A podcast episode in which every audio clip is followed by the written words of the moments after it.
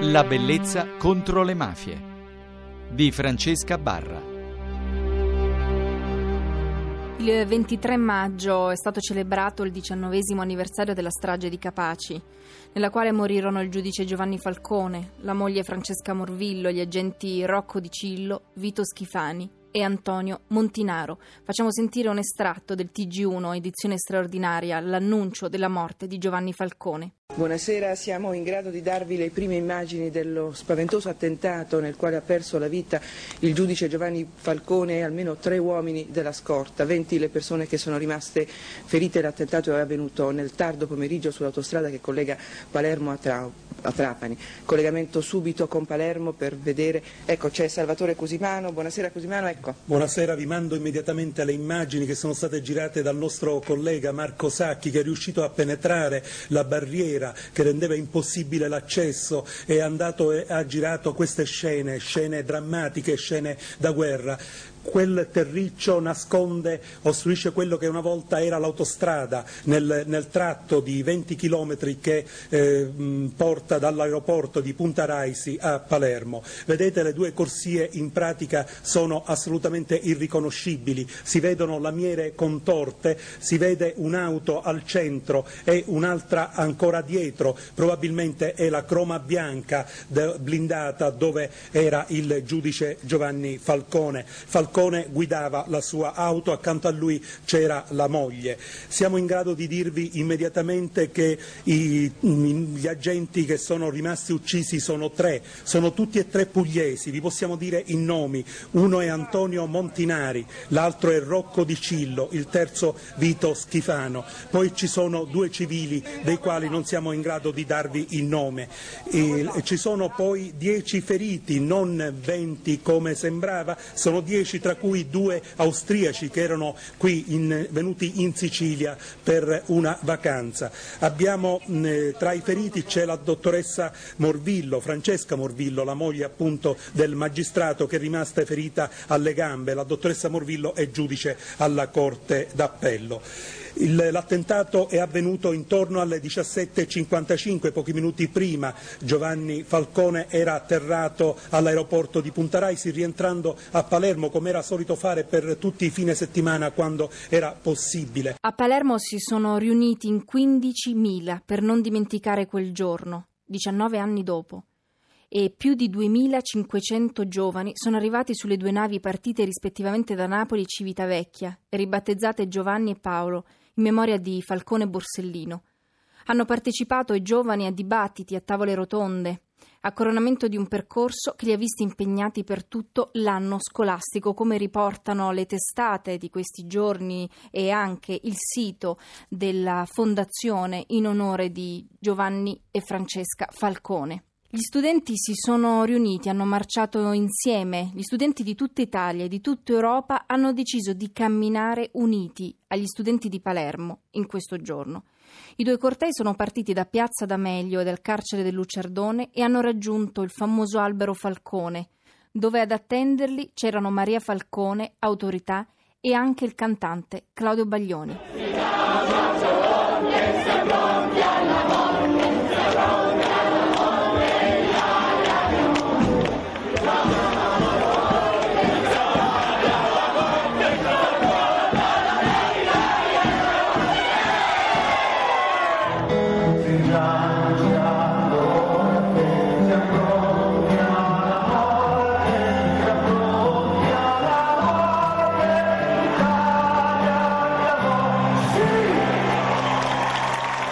Chissà che cosa avrebbe pensato Giovanni Falcone, che solo pochi giorni prima di essere ammazzato aveva detto: Mi hanno delegittimato, questa volta i boss mi ammazzano. Ed ancora il celebre passo di un suo discorso: Si muore generalmente perché si è soli o perché si è entrati in un gioco troppo grande. Si muore spesso perché non si dispone delle necessarie alleanze, perché si è privi di sostegno in Sicilia la mafia colpisce servitori dello Stato che lo Stato non è riuscito a proteggere. La mafia non è affatto invincibile, è un fatto umano e come tutti i fatti umani ha un inizio e avrà anche una fine. Piuttosto bisogna rendersi conto che è un fenomeno terribilmente serio e molto grave e che si può vincere non pretendendo l'eroismo dai nervi cittadini, ma impegnando in questa battaglia tutte le forze migliori. Ha parlato dopo molti anni anche la vedova di uno degli agenti di scorta, Rosaria Schifani. Lei questo anniversario l'ha vissuto con molta rabbia. Sui giornali sono stati riportati i suoi sfoghi. Ha detto: Lo Stato non dovrebbe metterci in condizioni di diventare creduloni, con le cicatrici che ci portiamo addosso. Io ho perso la speranza di sapere la verità.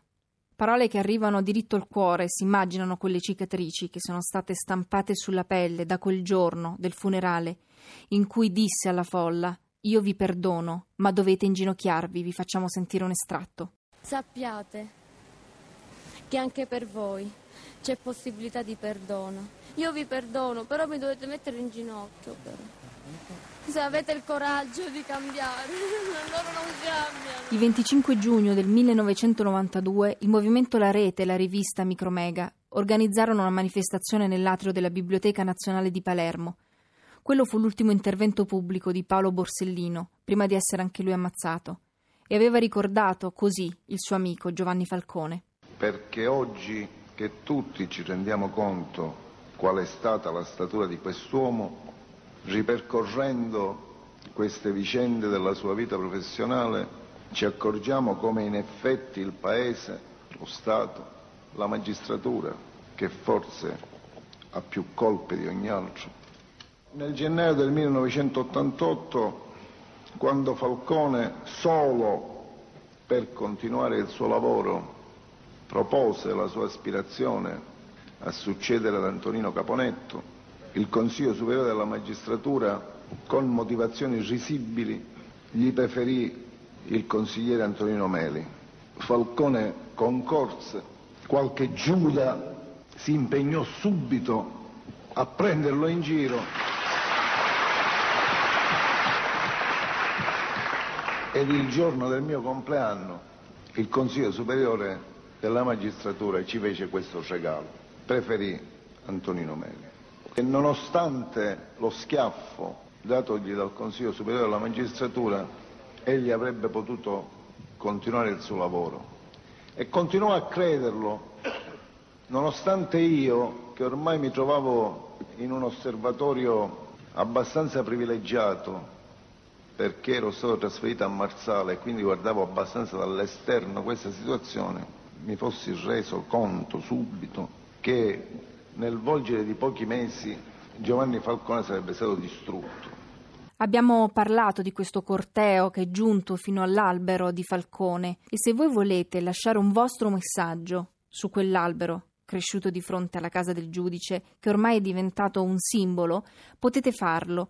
Lo potete fare attraverso il sito della Fondazione Giovanni e Francesca Falcone. Io vi auguro buonanotte e vi do appuntamento domani, sempre alle 24.50. Vi ricordo anche il nostro indirizzo di posta elettronica che è la bellezza contro le mafie chiocciola rai.it, il nostro gruppo su Facebook La bellezza contro le mafie in cui potrete intervenire, suggerire argomenti, appuntamenti, festival e anche libri o citazioni. Adesso vi faccio sentire, proprio in chiusura, una canzone che si intitola Un uomo vivo, inno alla gioia di Vinicio Capossela.